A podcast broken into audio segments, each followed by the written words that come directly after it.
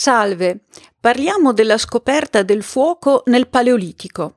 Quando iniziò l'uomo a controllare il fuoco? Quando riuscì con i suoi arnesi a provocare le prime scintille e poi a preservare, usare le fiamme in modo efficace? Fra i tanti interrogativi che si pongono antropologi e paleontologi, la scoperta del fuoco è forse il più affascinante, di certo il più misterioso. Senza la padronanza della fiamma, l'evoluzione umana non sarebbe stata quella che fu. Il fuoco, un elemento essenziale per proteggersi dagli animali feroci, per riscaldarsi, far luce nella notte. I miti greci narrano del titano Prometeo, l'eroe che decise di rubare il fuoco a Giove e riportarlo sulla terra. Il padre di tutti gli dei l'aveva sottratto agli esseri umani per punire Prometeo stesso. Ma il titano riuscì ad accendere un arbusto attingendo al fuoco celeste del carro di Elios, dio del sole, e tornò sulla terra vincitore, stringendo nel pugno la sua fiaccola ardente.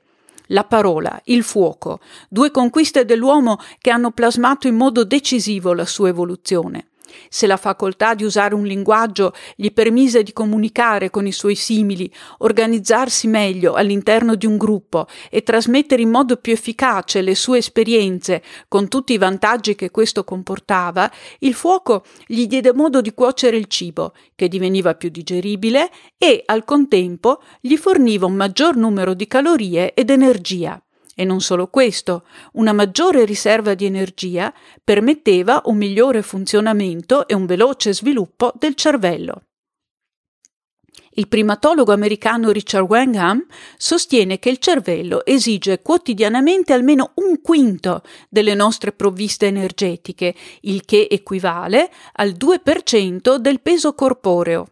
Questo fabbisogno di energia è difficilmente estinguibile con del cibo vegetale e la carne cruda è in grandi quantità difficilmente digeribile.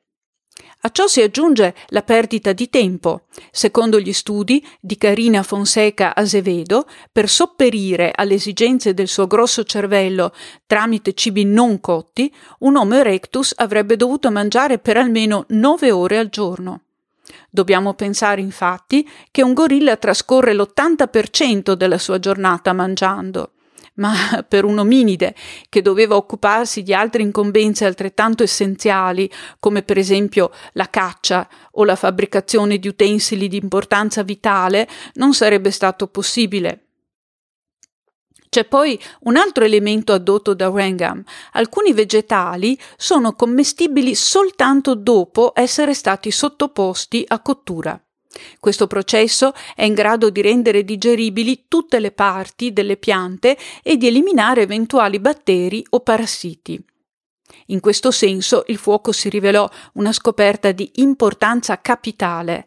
Rendeva digeribili gli alimenti, eliminava i batteri e inoltre rendeva possibile la conservazione a lungo termine della carne o del pesce tramite il procedimento dell'affumicatura. Ma chi scoprì il fuoco? Le tracce che conducono all'Australopiteco e all'Homo habilis stiamo parlando di circa da 4-5 milioni fino a 2 milioni di anni fa, sono controverse. Gli esempi forse più eclatanti che rientrano in questa categoria riguardano i siti di Kobe Fora, lago di Turkana in Kenya, Svartkrans, Sudafrica, Yuanmu e Gongwangling, Cina e Pandalia in Croazia. I resti di combustione rilevati in questi giacimenti paleolitici vengono interpretati come tracce di incendi provocati da agenti naturali.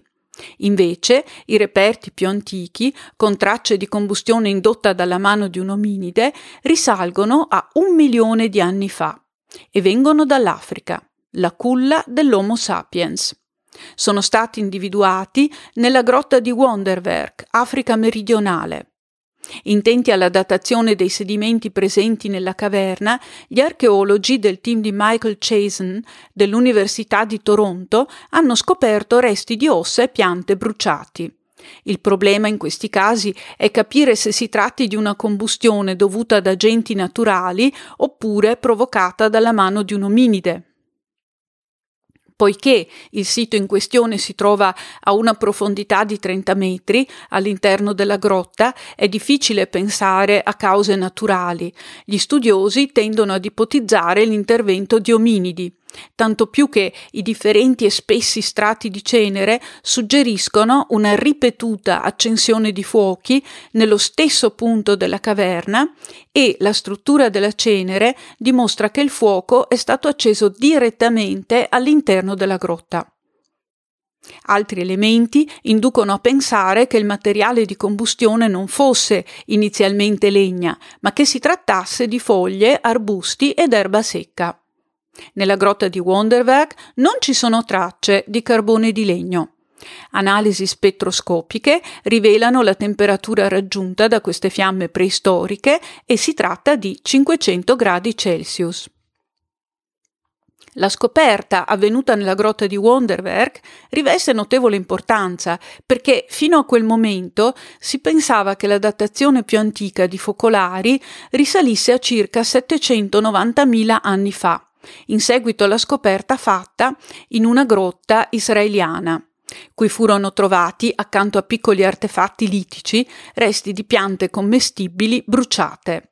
In Europa i reperti più antichi e accertati risalgono a circa 400.000 anni fa e sono stati portati alla luce in siti inglesi, Terra Amata e Ungheria.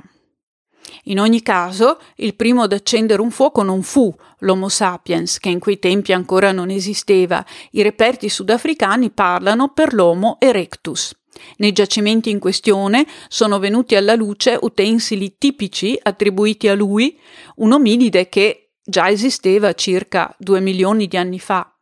A questo punto si pone la domanda le facoltà dell'Homo erectus e le grandi dimensioni del suo cervello si sono sviluppate grazie all'uso del fuoco e quindi dell'ingestione di cibi cotti, oppure è stato proprio il suo grande cervello a permettergli di scoprire come si accendeva, si conservava e si utilizzava un fuoco. È comunque probabile che i nostri lontanissimi antenati abbiano conosciuto il fuoco grazie a incendi provocati da cause naturali, per esempio in seguito alla caduta di un fulmine o all'eruzione di un vulcano. Magari inizialmente si servirono della fiamma causata dagli agenti naturali e impararono a conservarla, senza però essere in grado di provocarla manualmente. Si può pensare che poi, in un secondo tempo, abbiano acceso i primi fuochi tramite sfregamento, una tecnica usata ancora oggi dai boschimani eh, dell'Africa meridionale. Alla luce dei reperti, l'Homo erectus era ancora lontano dalle tecniche di accensione più evolute del Neolitico, che si basavano sull'uso di pietra focaia, particelle di pirite e funghi. Utensili trovati presso la mummia di Ötzi, l'uomo di Similaun, L'uomo dei ghiacci portava con sé un contenitore fatto di corteccia di betulla, in cui custodiva bracci di carbone di legna, e nella sua borsa di pelle strappata si trovò una massa scura, eh, vale a dire i resti di Fomes fomentarius, un fungo usato appunto per l'accensione del fuoco. Questa tradizione dell'uso della pietra focaia è testimoniata in Europa da centinaia di reperti che, partendo da 32.000 anni fa, parliamo per esempio della grotta tedesca di Vogelherdhöhle, continuano a costellare il Mesolitico e il Neolitico.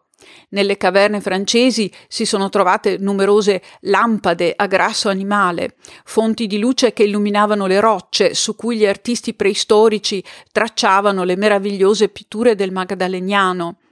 È possibile che i nostri antenati adoperassero il fuoco anche durante le loro battute di caccia, ma non abbiamo indizi certi in questo senso. Sappiamo invece che, a partire dal Neolitico, il fuoco fu utilizzato per dissodare la terra, allo scopo di realizzare nuovi terreni agricoli. Ma tutto ciò avvenne in epoche più recenti. Però già le fiamme dell'Homo erectus potevano proteggere lui e il suo clan dall'aggressione di animali feroci, lo riscaldavano, facevano luce nella notte e gli permettevano di conservare gli alimenti e di cuocerli e inoltre stimolavano l'incontro del gruppo intorno al fuoco. La studiosa Polly Weisner dell'Università di Utah ha fatto a questo proposito un rilevamento interessante. Ha confrontato delle conversazioni di Boschimani registrate durante la giornata con altre registrate durante la notte, vale a dire quando la comunità si riuniva attorno al fuoco. Mentre durante il giorno i Boschimani parlavano prevalentemente di aspetti organizzativi e della vita quotidiana, la sera, intorno al fuoco, narravano storie e leggende, danzavano, cantavano. I contatti sociali e culturali, quindi, avevano il sopravvento. Tutto un universo di sogno si apriva sotto il cielo stellato, alla luce palpitante delle fiamme, il dono di Prometeo.